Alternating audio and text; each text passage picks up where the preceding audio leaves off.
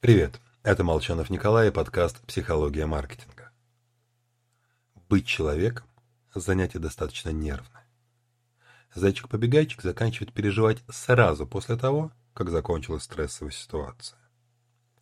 У нас же, о, я до сих пор могу ночью вспомнить и начать расстраиваться из-за того, что повел себя глупо на перемене в школе. Нам, в отличие от зайчиков, волк с лисой не нужны мы запросто создаем стресс самостоятельно, у себя в голове.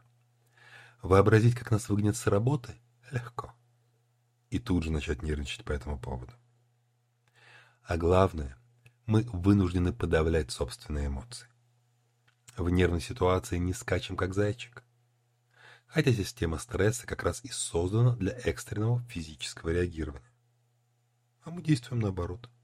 Сидим, пытаясь подавить учащенное сердцебиение, дрожь и прерывистое дыхание. Базовый набор реакций – бей беги.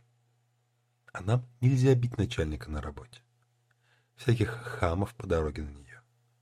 Нельзя взять и просто так убежать из семейных отношений и прибежать к новой коллеге на работе. Возникает не просто стресс. Подобные переживания негативно отражаются на всем нашем здоровье.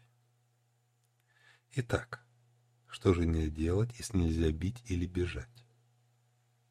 Слава богу, выход существует. Я бы даже сказал, что он прямо-таки лежит на поверхности. Надо бежать. В прямом смысле этого слова.